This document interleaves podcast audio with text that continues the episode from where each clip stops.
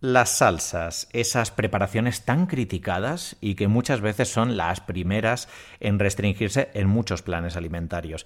¿Por qué la toma tanta gente con las salsas y cuáles son sus componentes que las hacen supuestamente perjudiciales? Eh, ¿Acaso no podríamos hacer salsas sanas en nuestra propia casa o incluso encontrar alguna que valga la pena en el supermercado? Hoy le ponemos salsa a la vida y a nuestra comida con un nuevo programa de nutrición en Radio Nacional.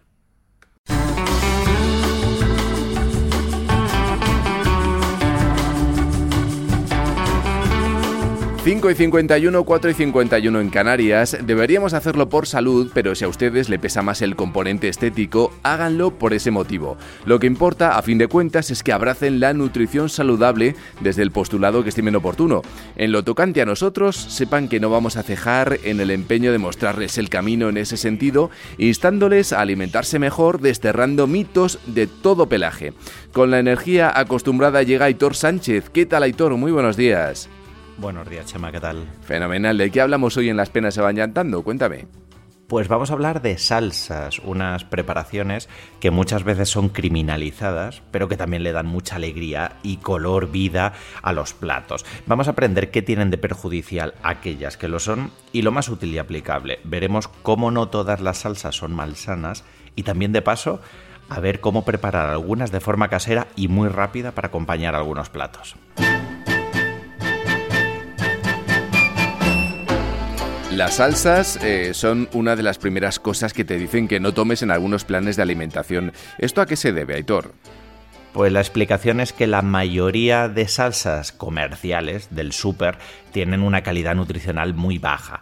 Asumimos que esa frase pues siempre tiene en mente a unas salsas que o bien tienen una gran cantidad de aceite de mala calidad, como las mayonesas, la salsa de tomate frito del súper con aceite de girasol, las variantes y sucedáneos de queso que no es queso, ¿no? Todo ese mundo y luego también están las salsas que tienden a ser muy azucaradas. Aquí nos iríamos a la familia de las agridulces, el ketchup, la salsa barbacoa, todo eso. Vale, entiendo que el problema es el tipo de aceite y el tipo de azúcar que usan para fabricarlas, ¿no?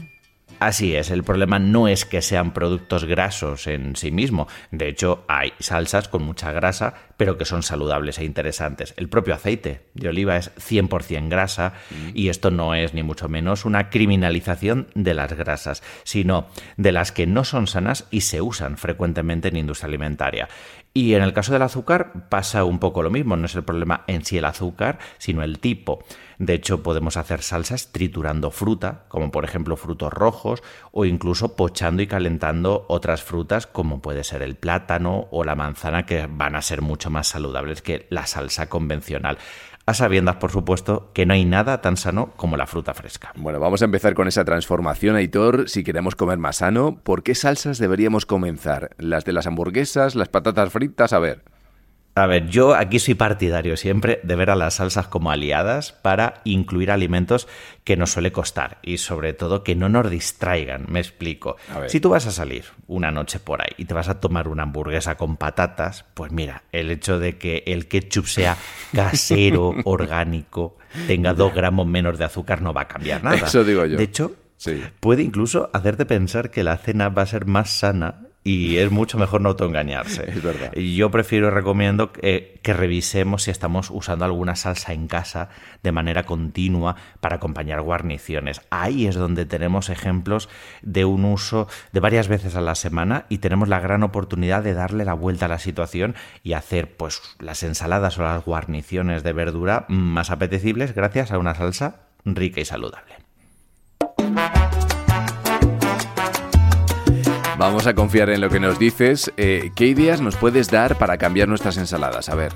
Bueno, vamos ahí. Las ensaladas son uno de esos platos que más podemos transformar con una buena salsa, además porque el margen de mejora es altísimo. La mayoría de gente se hace ensaladas que son lechuga, tomate y ya con suerte invitas a la fiesta a la zanahoria y el maíz dulce. A ver, empezamos por aceite, sal y vinagre. En sí mismo es una delicia, pero si siempre hacemos lo mismo, pues nos podemos cansar. Hay dos grandes familias de salsas. La primera, tipos de vinagretas, que podemos variar en gran medida. le echamos una base, y esto para casa es importante, una parte de vinagre por cada tres de aceite y ahí ya le añadimos variantes. Por ejemplo, con cilantro y albahaca, que le van a dar un toque muy bueno. Podemos usarlo balsámico, ¿vale? Que se, lo usábamos hasta en la sopa, eh, eh, este aceite balsámico, pero bien usado, este vinagre, eh, puede venir muy bien. Y luego cucharaditas con variantes, como por ejemplo mostaza, frambuesas, que pueden ser frescas o congeladas, oriental con un poquito de salsa de soja o aceite de sésamo y también una cucharada de crema de cacahuete o tahini. Fantásticas ideas y para quien no quiere añadirle tanto vinagre, ¿qué ideas tenemos? A ver pues ya nos podríamos ir a propuestas más cremosas, más densas, que muchas veces las tenemos asociadas al plato caliente, pero funcionan muy bien en versión fresquita.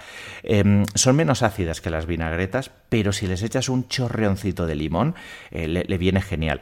Aquí tendríamos una salsa de yogur a la que le puedes añadir un poco de perejil, de mostaza, de tahini.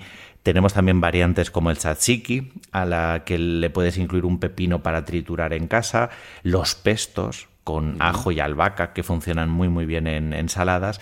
Y si le quieres dar un toque diferente a una ensalada pues le puedes volcar, así sin gastar nada de tiempo, un par de cucharadas de hummus, un par de cucharadas de guacamole, lo remueves todo bien y ya lo vas a impregnar de cuerpo, de sabor y nos va a permitir también eh, poder comer de plato único.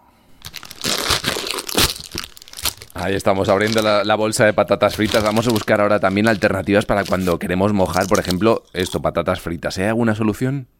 Hay alguna, hay alguna, totalmente. Hay una salsa muy rica que se puede hacer triturando tomates y pimientos de piquillo. Esto es espectacular, queda ideal para tomar nachos o patatas fritas. También podemos coger un yogur en casa y echarle eneldo y ajo que le va a dar un toque muy bueno a los chips de, patata, de boniato, de verduras en tempura que hagamos en casa, lo que nos apetezca. Y también opciones comerciales, ¿eh? si no queremos cocinar, tenemos el hummus y guacamole que hemos nombrado antes en las ensaladas. Y ojo, los mojos canarios, que es que siempre me pregunto cómo no se exportan más a la península con los sabrosos que están y lo fáciles que son de preparar. Totalmente de acuerdo, hay mucho que podemos aprender de Canarias, ¿sí? Así es, sí, sí, sí. Y, en general prácticamente cualquier triturado casero que hagamos en casa ya va a mejorar nutricionalmente las salsas que nos encontramos en el súper. Eh, si te apetece hacer ese triturado con berenjena, con pimiento, eh, con calabacín, adelante con ello. Yo recomendaría por empezar a familiarizarnos con una salsa de inicio, dedicándole nada, cinco minutitos. Por ejemplo, esa tan rápida que hemos dicho de yogur y una cucharada de mostaza. Y ya si nos gusta, pues proseguimos con otra. Mm, que mm, yo sé que suele suceder que cuando nos motivamos y nos ponemos allá a cocinar salsas o patés vegetales, pues queremos hacer como tres o cuatro a la vez para agasajar ahí a todos nuestros invitados y que no hace falta poner ahí un Metze Platter al medio con un montón de cosas. Con un montón de cosas. gracias, Aitor. Gracias. Tenemos que despedirnos. Un abrazo muy fuerte y hasta la semana que viene. Chao. Hasta luego. Muchas gracias por haber escuchado otro episodio más de Mi Dieta Cogea Radio. Si te ha gustado, será un placer que compartas este programa con alguien de tu entorno, que le des un like y que por supuesto te suscribas si es que no lo estás. Recuerdo que me puedes encontrar en todas las redes sociales bajo el nombre de Mi Dieta Cogea y que si quieres ampliar sobre nutrición tienes mis otros proyectos. Centro Aleris, para quienes buscáis consulta de nutrición, Aleris Academia, para quienes estáis formándoos como profesionales sanitarios, sinreceta.org para quien quiera aprender a cocinar mejor, Viajetal para quien quiera descubrir gastronomías del mundo y también Food Market para profes, familias y en general amantes de los juegos de mesa. Nos escuchamos en el próximo programa, nos leemos si queréis echarle un vistazo a mis libros y por supuesto seguimos aquí conectados en el podcast. Hasta luego.